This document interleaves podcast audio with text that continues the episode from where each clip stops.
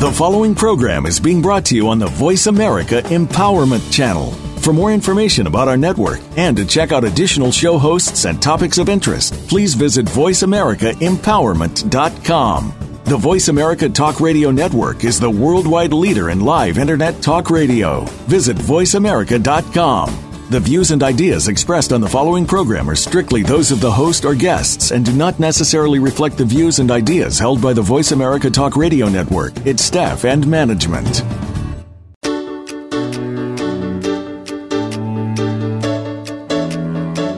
We live in a fast paced, hectic world where it is easy to feel overwhelmed, stressed, and out of control. How do you manage all the competing pressures without losing your sense of yourself? How do you stay focused enough to not only plot a path, but follow it? Welcome to Master Your Life, a show that offers inspiration, insight, and intelligence, as well as success stories from many walks of life that can show you how you can control your own destiny. Our knowledgeable and entertaining hosts and their guests give practical advice that you can use every day in the quest to master your life. Now, here are your hosts, Leaha Mattinson and Dr. Howard Rankin.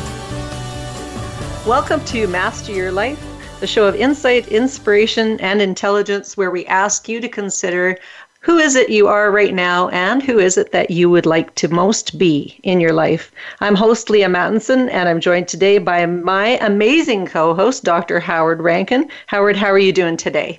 I am pretty good. How about you? I'm just fantastic, and I'm I'm going to be better in just a few minutes because we have such a fantastic guest with us today. I'm really excited. Um, Howard, you know that um, I have a, a pet project called Huntington's Life Mastery, and everyone can come and check that out on Facebook. We have a great Facebook page that's up and running. Um, and I've been coaching and doing my work in the areas of um, executive training and athletic coaching for the past 25 years. So, in comparison to our guest, I am but a wee baby in the woods. mm-hmm. And uh, without further ado, uh, our guest today is Jimmy Pollard, and, and, Jimmy is beloved in the Huntington's community. Um, he started his uh, career 30 years ago uh, doing special education, which led him to working uh, with a Huntington's patient in about 1986. And that work has just blossomed over the years and just led to him having a really deep connection with this community and working with people on a day to day basis uh, to help them with their struggles uh, through cognitive deficits and declines. Uh, so we're just so thrilled to have Jimmy here with us today. Welcome, Jimmy, to the show. Well, thanks for having me. Thanks for those kind words, and I'm excited to be here. Well, we're really excited about having you on. So perhaps you could um, give our listeners a, a, a, sense of your background so that we can and they can understand how you got to where you are right now. Okay, so picking up on what, as Leaha said, um, I began my career as a special education teacher in a school system, and then just through a roll of the dice, I ended up basically doing special ed in a nursing home setting. So it was a nursing home that was designed to take care of people who were atypical nursing home patients back then, the typical being more of a geriatric setting. So the folks that this set out to care for all had neurologic problems. It ran the gamut from multiple sclerosis to brain injury to brain injuries, um, and the other thing that was atypical about them as nursing home residents was they were relatively young. They were in their 30s or 40s. So we began wow. to do this. And in 1986, as Lee had said, we got a referral on a young woman with Huntington's disease, which I had never heard of. Uh, her mother, and because we were kind of a typical North American nursing home, not knowing what Huntington's disease was, being really uncertain and hearing really negative stereotypes of nursing home residents who were living with HD, we rejected her for admission. And hmm. her mother called and gently twisted my arm and got me to reconsider. Actually, it was a team, got us to reconsider. Uh, and we ended up admitting her daughter. We didn't know that families touched by Huntington's disease were well connected through support groups and clinics and the associations. So that once we admitted her, the word kind of made the rounds of families that there was a nursing home willing to care for their folks, where they had previously been having difficulty getting nursing homes to admit people. So it grew rapidly. From we went from admitting the first person, as I said, in '86. About four years later, we had 60 people wow. who were living with Huntington's disease who were nursing home residents with us, and um, uh, so we never set out to have a marketing meeting. That growth of that group was totally organic. Um, we were a specialty program recognized as such. We never set out to do it, and we didn't think we were. Um, so from that kind of just going to meetings and speaking with families and getting to know them. Subsequent to that, I got a call from the founder, one of the founders, uh, Ralph Walker of the Huntington Society of Canada, who said we must network you guys with people mm. around the world. This is 30 years ago. There was not as much going on in the HD mm. world. So he connected me with uh, people all around the world. Primarily, I might add, for the sake of the show, uh, the Huntington's Association of England and Wales and the Scottish Huntington's Association. So I dare say I probably know as many people, many families hmm. touched by HD or connected with them in some way over the years in the UK as I am in uh, North America. Wow, that's just what's amazing to me is I'm flipping around through a lot of the story, but the beginning part of this young lady being rejected, and 31 years later, flash forward, I think that we're still experiencing um, some of those problems. so yeah, we are. You, we yeah, we are. we are. Um, and so you've created this little, or, or your team has created this gem of a uh, kind of a program or a resource for families. So are you still involved, Jimmy, with that particular um, nursing home or group, or no? You know, how are they doing I, now? I've, I've moved on. Um, I know mm-hmm. they still uh, have a group of people with HD there. From what I understand, they're doing well. Since then, I had moved on to another nursing home. So one was in Lowell, Massachusetts. Then I moved to one in Western Mass, about two hours away. Excuse me. That one is doing well, very well too. And since then, there's been more of a, I, I shouldn't say proliferation, but there are more homes in the U.S.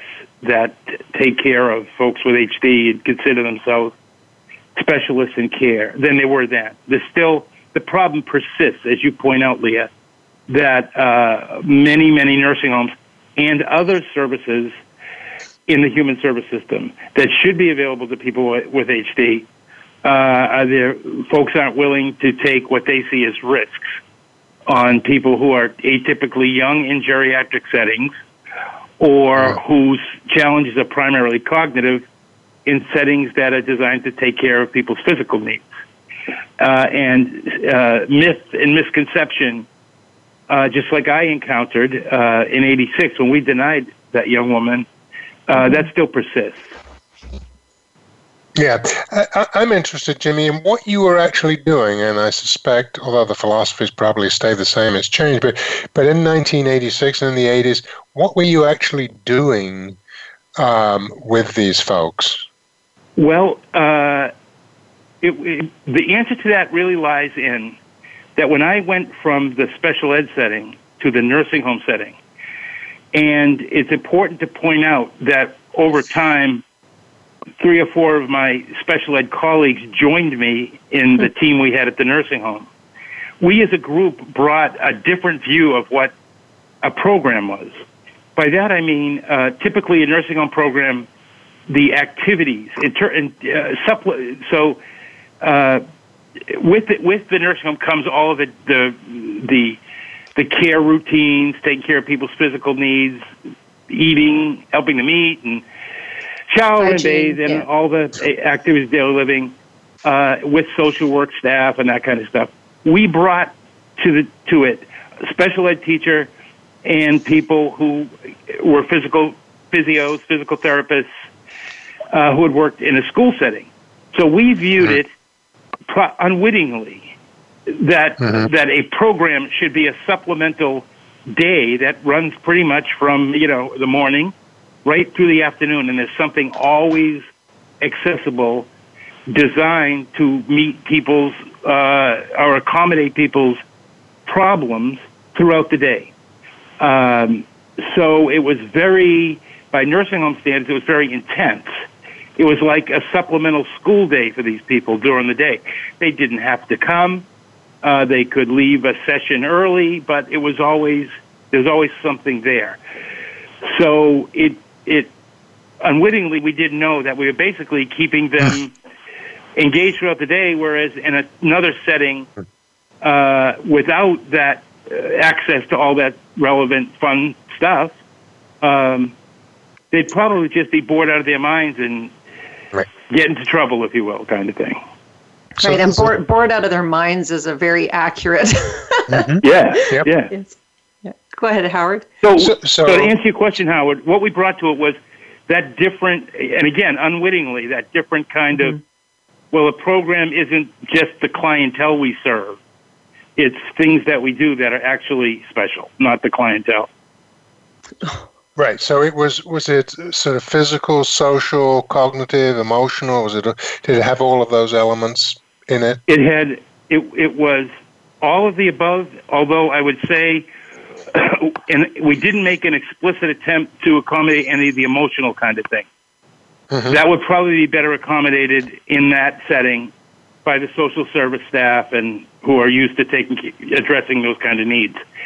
Ours was more on the cognitive end, uh, with the cognitive end totally integrated into kind of the social mm-hmm. uh, piece, that kind of stuff.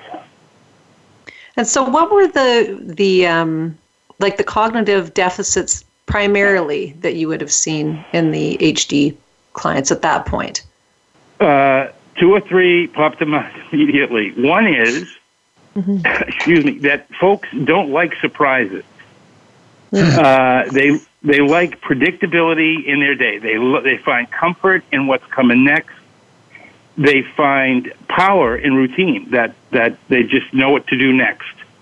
Uh, now, when I say routine, like if you Googled the word routine and look, on, if you Googled the, the word routine quotes on Google Images, up would pop all these quotes from, you know, famous writers with a negative view of the word routine. Mm-hmm. Meaning there's no interest, nothing changes, da da da.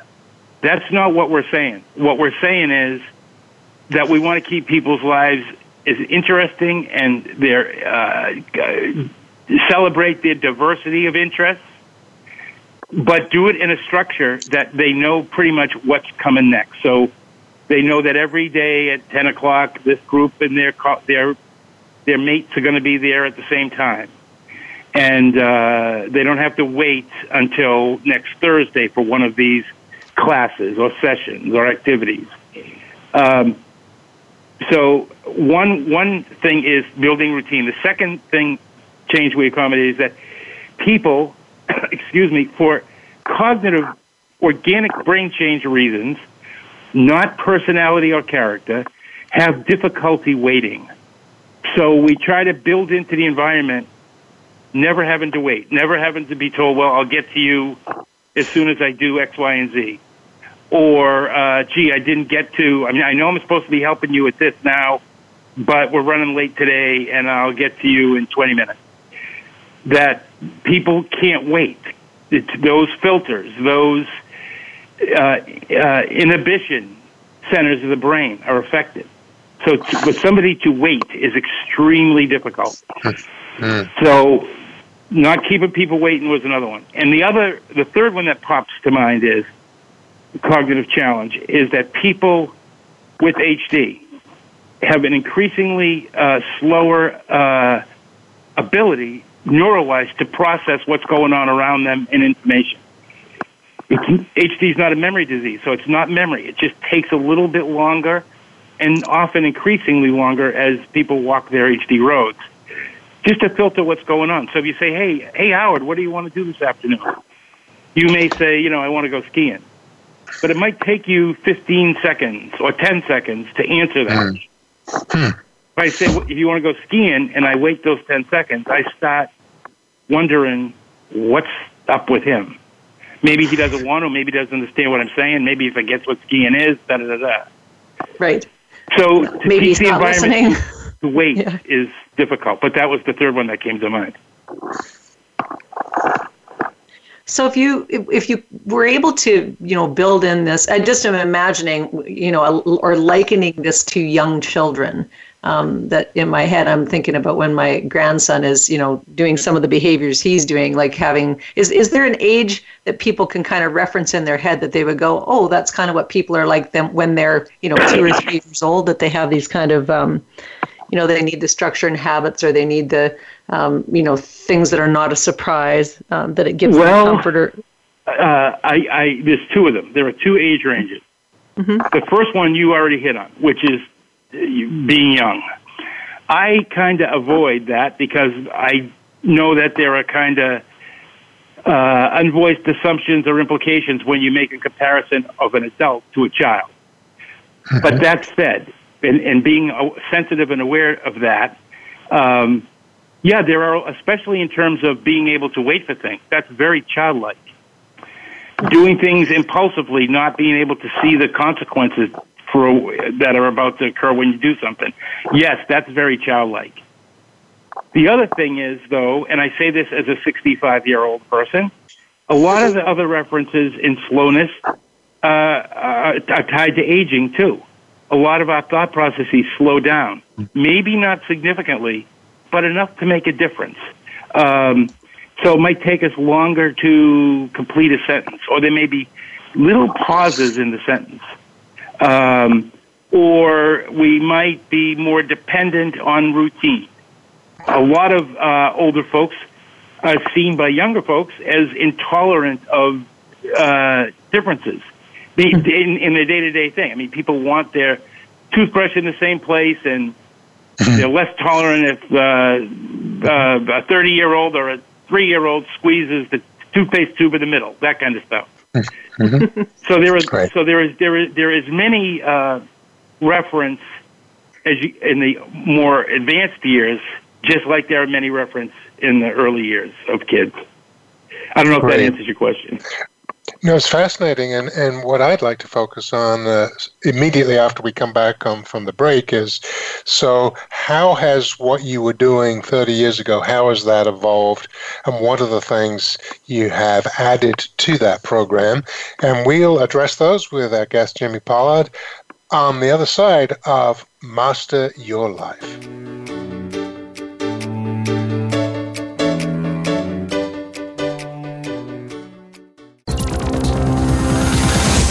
It's your world. Motivate, change, succeed. VoiceAmericaEmpowerment.com. If you've been searching for fat loss and mental clarity in one place, think ketosis. Maybe you've heard about a ketogenic diet but have been totally turned off by the painstaking effort to do it. Well, agonize no longer because there is a solution. What could be just as simple and easy as taking your daily vitamins? Visit reallifetraining.expert to find out. Raise your hand and get in on the front end of the total wellness revolution. Get well, manage your mood, clear your mind. Visit reallifetraining.expert now. Follow us on Twitter for more great ideas at Voice America Empowerment.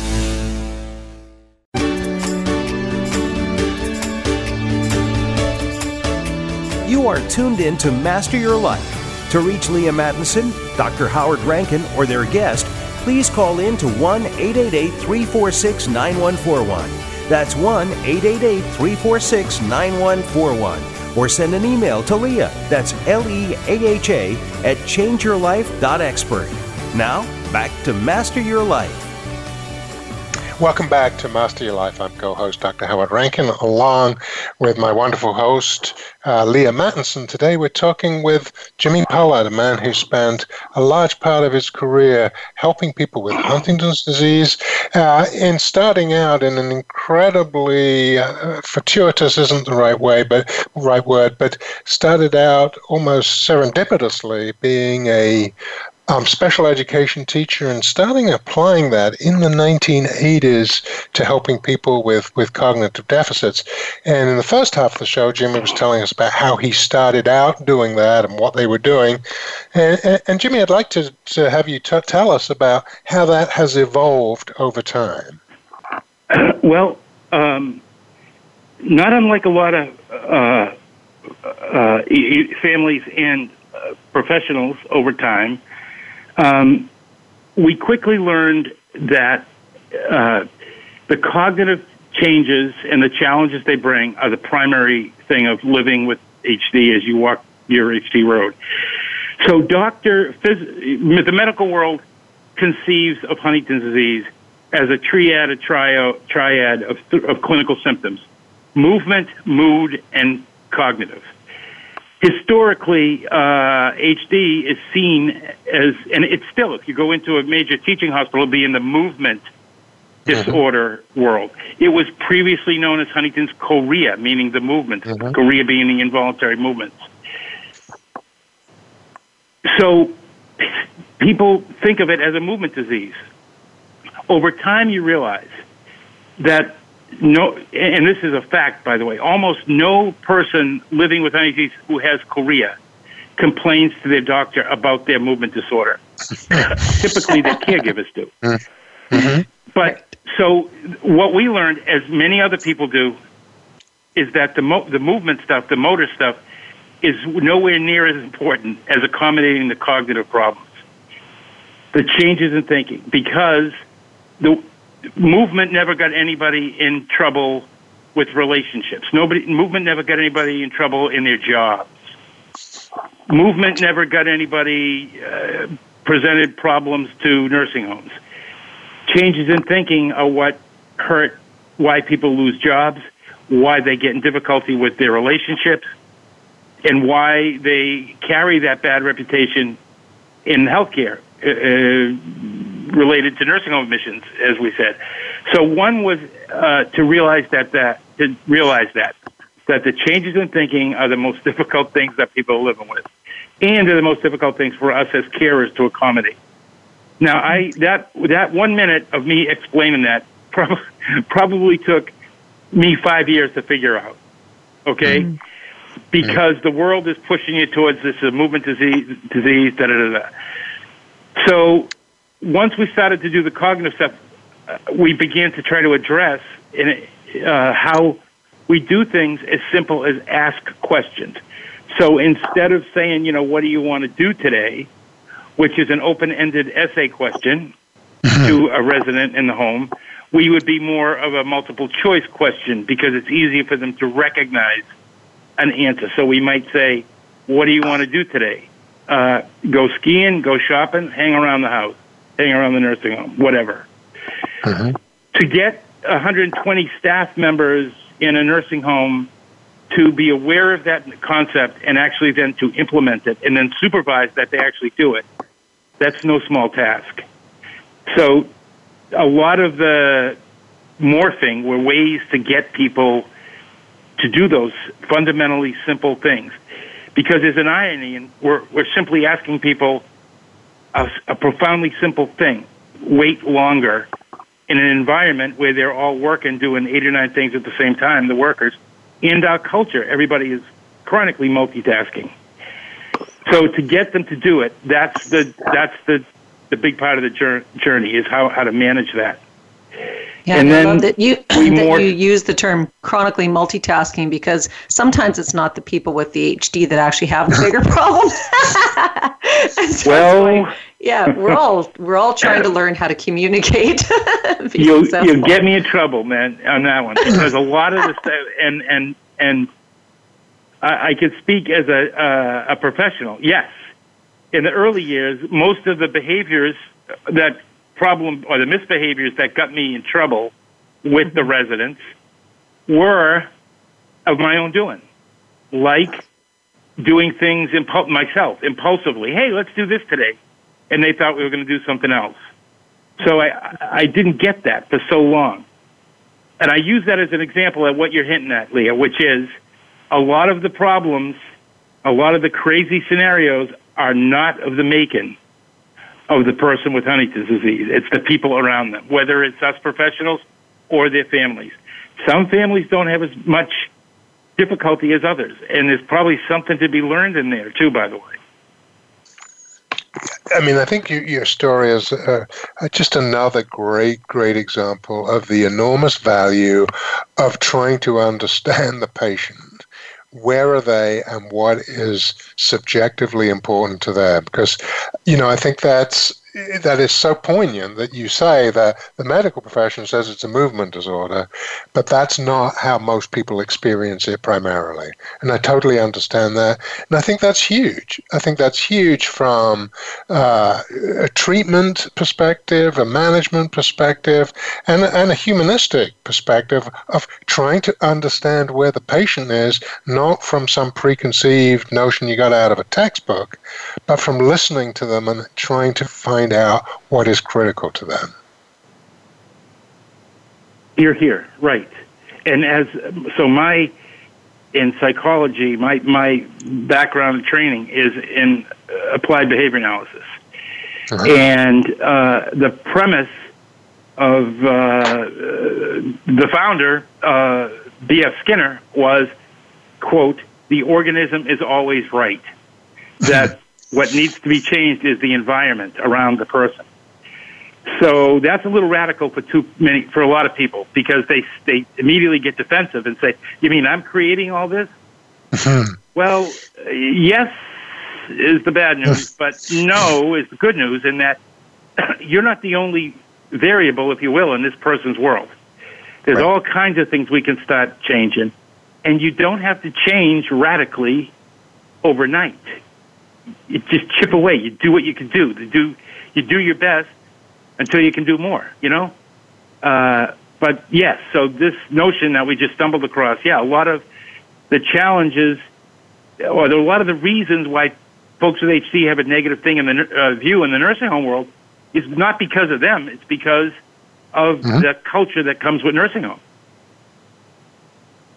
Oh, and w- go into that a little bit deeper, Jimmy. The culture that is in the nursing home.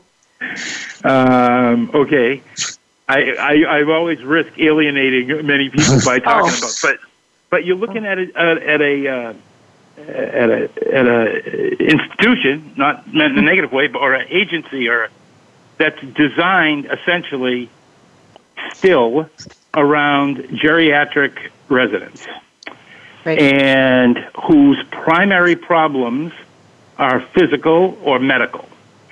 Uh, now, yes, I understand, I would say to my colleagues, that nursing homes are changing.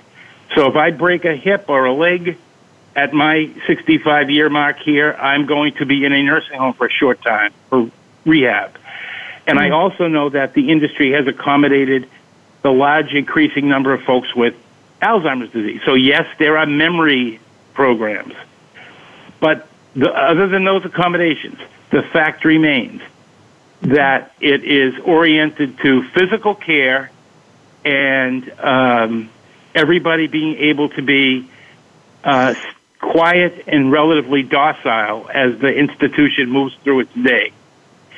You introduce people that have difficulty waiting probably are impulsive and are atypically young, mm-hmm. and good things not necessarily are going to reliably happen all the time.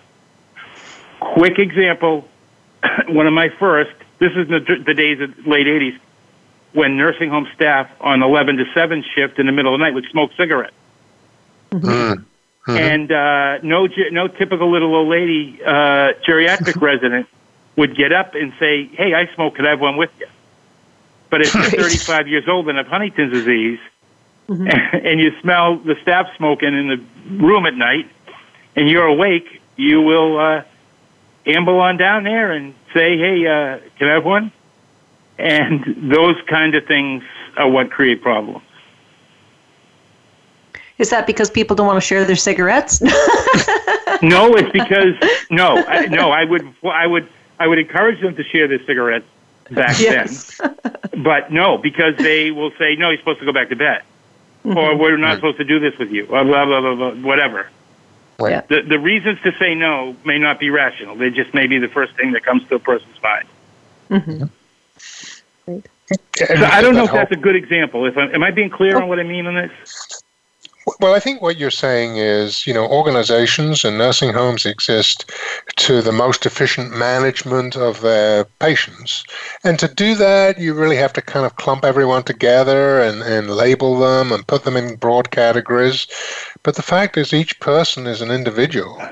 And so you lose some of that, or you can lose some of that. And you've got to be sensitive as an organization to those individual differences, even if they make life a little more difficult for you. And so, what I'm hearing you say, understandably, is that's where, and you're not the first person to say it on our show, mm-hmm. talking about these sorts of issues, that the organization has a perspective that, um, by definition, is going to misunderstand, perhaps not fully appreciate individuals' needs. Isn't that a fact? Precisely. That's exactly what I was trying to say. Thank you for doing it so succinctly and uh, spot on. And so that's why I think it is important to have advocacy and programs that recognize those individual differences and and cater to people's individual needs because you know one person might need you know a lot of work in one area. Some person with the same diagnosis might need something quite different. Right. And some accommodations like that are easier than others. For example it's easier to accommodate somebody's unique dietary needs than it is in a lot of mm-hmm. cases to accommodate their unique cognitive needs. For sure. Yeah. Yes. And I think the um, the other thing is not just do nursing home staff need to learn this stuff, but also, um, you know, when we're advocating for ourselves and our relationships at home before we get into care, learning some of these, you know, skills and tips and tricks to help manage um, the the cognitive changes and declines and deficits, so that you can stay home longer, so your relationships are you know in good repair for as long as they possibly can be. Uh, so has some of this education trickled out of the institutional kind of um, realm, and and is it trickling into the more general population of people with Huntington's, Jimmy? Yes, and to a much greater degree. Um, I was in Washington, D.C. this weekend, and yet another person. This is one of the most poignant moments that I get in, in what I do. Um, so I finished doing my talk about what it's like to live with the uh, cognitive challenges, and I do it by doing a comp- some role playing, you know, games and stuff.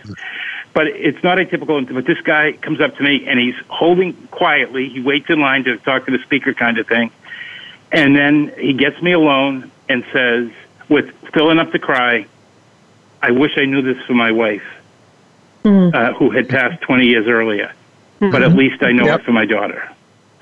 Mm-hmm. So I figure then that he got it. You know, mm-hmm. it only took an hour, but he got a lot of stuff that's immediately applicable, applicable that he now has figured out. Uh, families know this intuitively uh, the fact that it crosses generations and a lot of families have multiple members, they see it, they know what it is. Some of them just get it and and figure it out. Others need a little guidance. Others are so uh, challenged they have difficulty. But but overall, most people do figure it out. It Might take longer some than others, but they do. And and and I think that we can expedite that for people, and that like that guy, and that happens to me often. It's very moving, um, but you know that uh, he's now going to pass on all of these kind of things to grandchildren and mm-hmm. maybe an in-law and, and that kind of stuff. So that's been going on now for a long time, and if you multiply that across mm-hmm. generations within a family or continents within associations, yes, the word I believe is getting out. Yeah, and that's you know that is you know an essential part of, of what you do because you're not just informing a few people here and there. You are really allowing them to pass that on and, and pass it on and pass it on to the point where it, you know, its influence is, is magnified. And, and I think it's really important in, in terms of, uh, you know, as we were talking about really trying to understand what the person with Huntington's needs, you know, we live in a society where, you know, let's face it, we're not terribly good about putting ourselves in the other person's shoes. Uh, typically, we, we aren't trained to do that. And uh, I am sure that a lot of what you do helps people understand that more and facilitates that. And when we come back on the other side, I really would like to get you to address those practical issues, those things that family members and caregivers, even people in nursing homes, can do to really understand the patient and accommodate their behavior accordingly. So we'll address that when we get back on the other side of Master Your Life.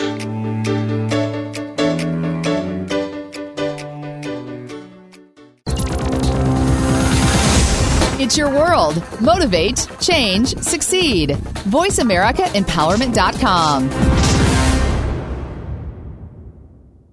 If you've been searching for fat loss and mental clarity in one place, Think ketosis. Maybe you've heard about a ketogenic diet but have been totally turned off by the painstaking effort to do it.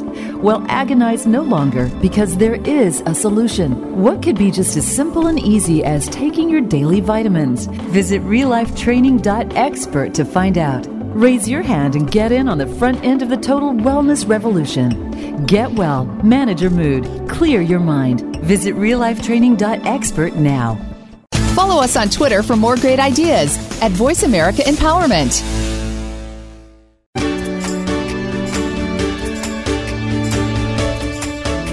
You are tuned in to Master Your Life. To reach Leaha Mattinson, Dr. Howard Rankin, or their guest, please call in to 1 888 346 9141. That's 1 888 346 9141 or send an email to Leaha. That's L E A H A at changeyourlife.expert. Now, back to Master Your Life. Welcome back to Master Your Life. I'm host Leaha Mattinson, joined by my co host, Dr. Howard Rankin, and our wise guest, Jimmy Pollard. And today we're just talking about uh, cognitive de- deficits and recognizing those things and making it easier for people who have cognitive challenges to have uh, good relationships and master their uh, life and relationships moment by moment and how in how they walk through the world and in how people um, uh, understand and interact with them. So, Jimmy, before the break, we were just, um, you know, kind of talking about some stories about how when people have this information that you share with them, how it actually affects their families.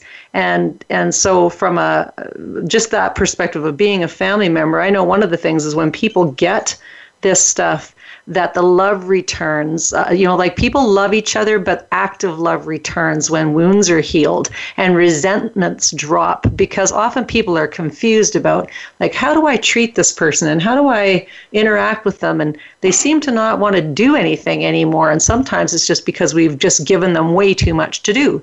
Uh, so this segment just like to pick up on that and talk about what are these, you know, day to day things that we can just do a little bit differently with people with HD or with other cognitive declines that can help to uh, shape and heal the relationships that may have had some uh, damage in the past? Well, I uh, I like to say that there's a lot of uh, horrible things about Huntington's disease and a lot of other diseases, all diseases. Yes. Uh, but but one that I think should be added to people's list of, of the horrible things about Huntington's disease is that some of the only things that we can do as carers or mm-hmm. as people who love people with Huntington's disease are so simple in nature or so so simple in their very nature but ironically are so impos- nearly impossible to do in the world and cultures we live in like if because people think slower because of the organic changes in their neurons, we mm-hmm. need to wait, which pretty much means in general, you need to slow down in your life. Mm-hmm. So no matter what country you're on in right now, if anybody tells you, "Gee, you you should slow down, man," you're going to look at them and say, "What? Slow down?" You know, I'm spinning eight plates here on poles simultaneously. I got to pick the kids up. I got to roast in the oven, you know, and I got to get to work. Mm-hmm. So, unfortunately, the only thing we can do for slower thinking is to slow down for the people to express themselves. Uh, it's so damn difficult. Mm-hmm. So one big practical thing is just in general, you got to wait longer. When I tell people to wait, it's almost insulting. It's so simple, but it's I don't intend to be insulting. I intend to uh, rec- get, help you recognize that it's just not you. It's it's the world you're living in. It's the culture we're living in that demands so much of everybody every moment. So that living in the moment is a thing, right? We, we have to talk about it. And it's the same kind of thing now. So slow down. Can't say it enough. Wait for people to respond. The other thing, another practical thing is, although that's kind of nebulous, but it's applicable in every, everything, in conversations, in helping people get dressed, in helping people get out to the car to go somewhere.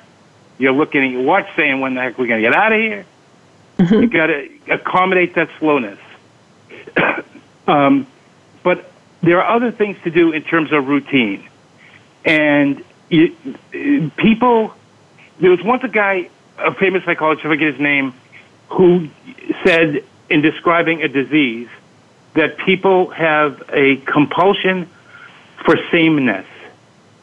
Mm-hmm. And he was talking about autism.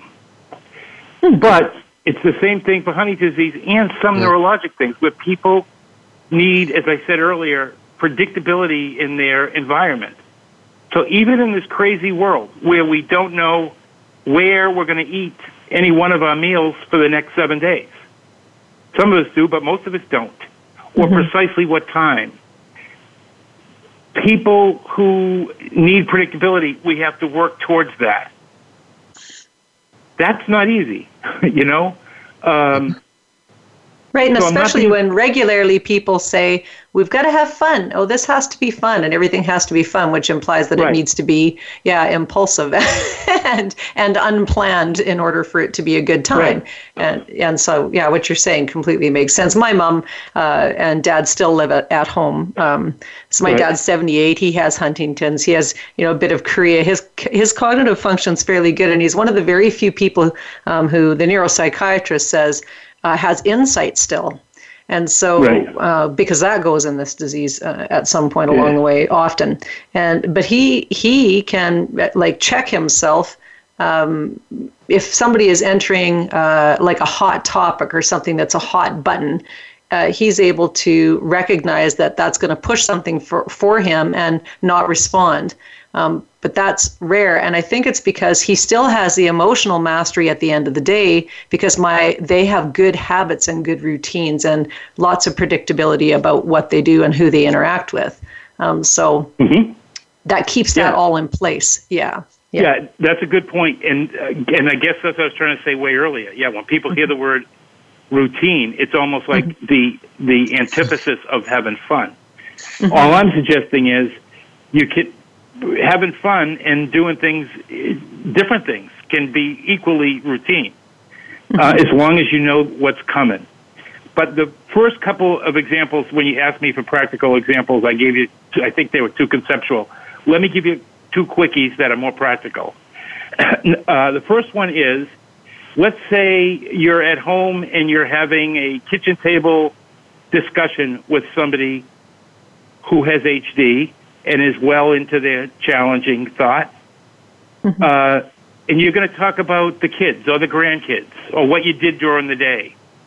All I'm saying is uh, tend to come up with a, a, a, a more of a plan, I guess, of how you're going to do it. So whenever you end up at the table and you're chatting, go through your kids in order. You know, this, like my four kids in birth order. How's Jimmy doing? How's Patrick doing? Have you heard from Brendan? Where's Marianne going tonight? but just in that same order. Or, how was work today? And then talk about work. How was your work? How was my work? so that there's that order. You don't have to explicitly state, okay, now we're going to do it in this order. But if you're the one, mm-hmm. you're the partner without HD, you can subtly teach yourself to do it in the same order. the person with HD just in, picks up on that. They know what's coming next, done day after day after day. Mm-hmm. Similarly, when if you're helping somebody give a shower, give somebody a shower, if you're more advanced and depend on family or nursing home caregivers to help you bathe, make sure. I mean, people bathe other people in different ways, hmm. but I'm saying if you do, you know, we'll do from your, we'll do your face and hair first, and then your shoulders and your legs. Maybe somebody else does it in a different way, but it should be the same way the same thing. It's like, okay, uh, uh, uh, use the same thing, uh, use the same instructions. Okay, Charlie, uh, let's take a bath here. Let me do your, we'll do your hair, shampoo it up, uh, wash your face, then I'll do your arms, your armpits, your legs, your crotch, whatever. Tell them it's coming, and then as you do each one, you say, okay, now, like play by play. It's like a mm-hmm. sports play-by-play of taking a shower. mm-hmm. Okay, and then you get halfway through it. You say, "Okay, we got your, we're shampooed. We're all got your arms set it. We're about halfway through here, man. Now we're going to do this, that kind of stuff." You, the typical person who's helping a loved one take a shower, is probably talking to them about something. All the routine thing is saying, "You're not changing that." You're just being aware of using the same conversation at the same in the same order every day. So that's what I'm saying of build routine. Uh, it can be drilled down to that easy, mm-hmm. easy, uh, not easy, easy, that fundamental thing of bathing. Um, these things make a huge, done over time, these things make a huge difference in how people experience Huntington's disease. If there's predictability in their environment, it does make an impact. No one event that you do can be traced to like an aha moment of now it's all going to be easier. It'll never be explicitly seen as like, oh, that was it. Now it's going to be easy.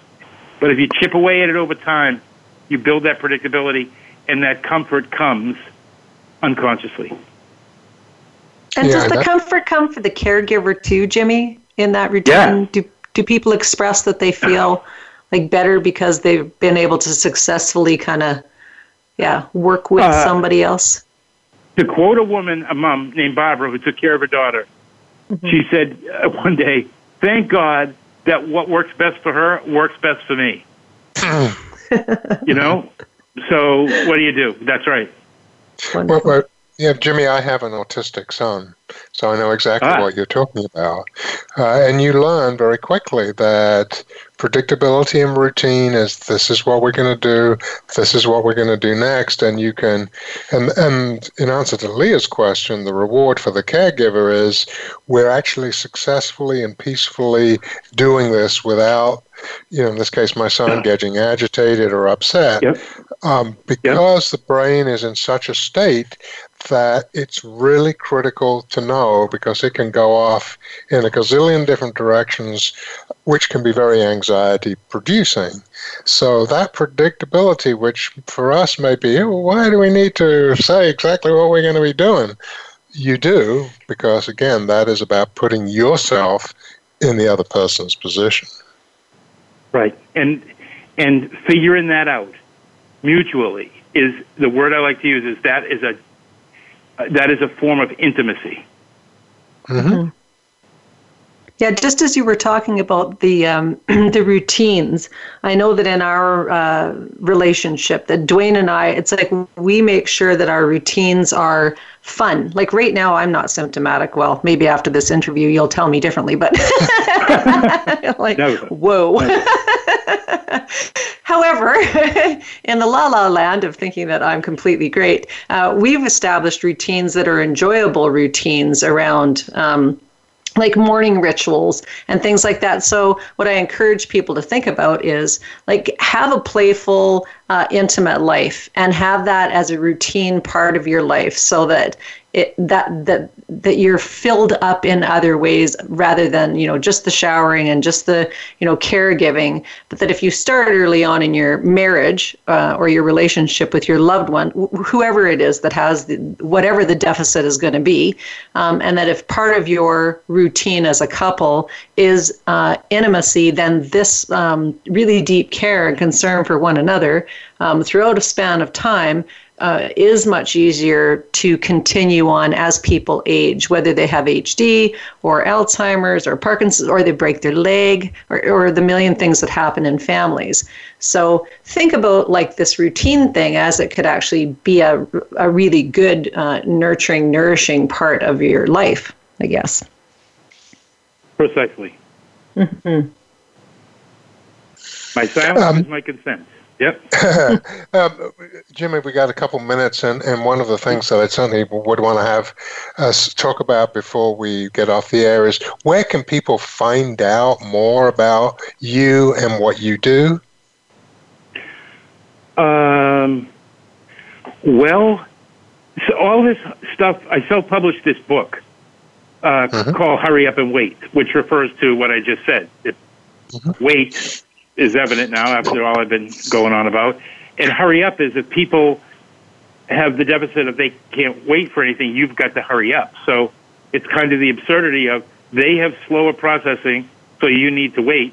They they can't wait for brain reasons, so you have to hurry up. So you, yes, you have to hurry up and wait at the same time, and you know that the phrase "hurry up and wait" represents all absurdity of all kinds. Uh, so that's what it's called.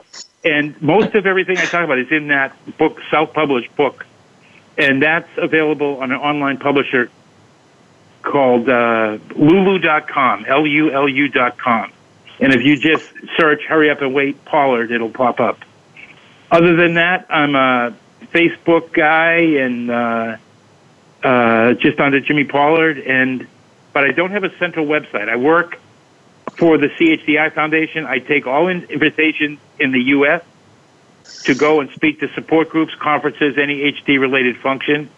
And they could just call me or email me at jjpollard uh, at comcast.com. And I would like all those invitations. Uh, we go to all of them.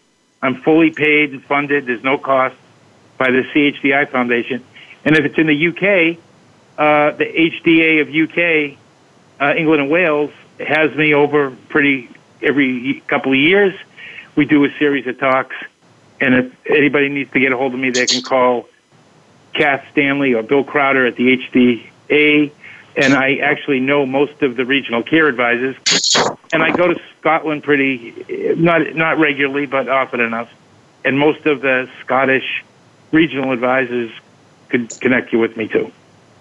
And, and we'll be sure to get Canada yeah, and we'll be sure to get all of your social media um, posted on um, on social on the social media and the e card yeah. for for the show. Yeah. So, just this has been an absolute delight, Jimmy. You you just have so much knowledge. We sure hope you join us again. Uh, Howard, do you have any thank closing words?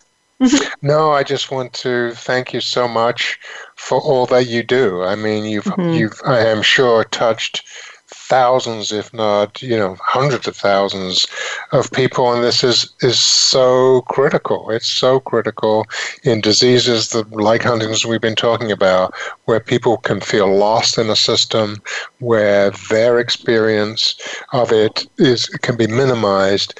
You know what you're doing is incredibly valuable. So you know, God bless you, and thank you for what you're doing. And thanks for the opportunity. Back at you, and your your. Uh example of autism is uh, is right on when it comes to predictability. Yeah. Uh, so thank you. Yeah, you're very, very, very welcome. Okay, well, until next time, uh, join us again for some insight, intelligence, and inspiration on Master Your Life.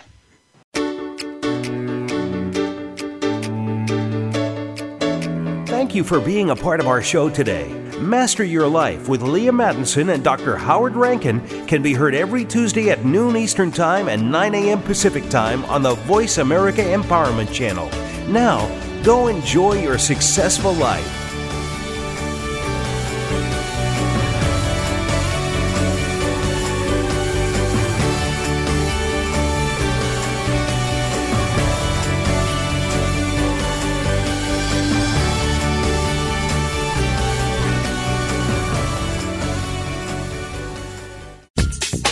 Thanks again for listening to the preceding program brought to you on the Voice America Empowerment Channel. For more information about our network and to check out additional show hosts and topics of interest, please visit VoiceAmericaEmpowerment.com. The Voice America Talk Radio Network is the worldwide leader in live Internet talk radio. Visit VoiceAmerica.com.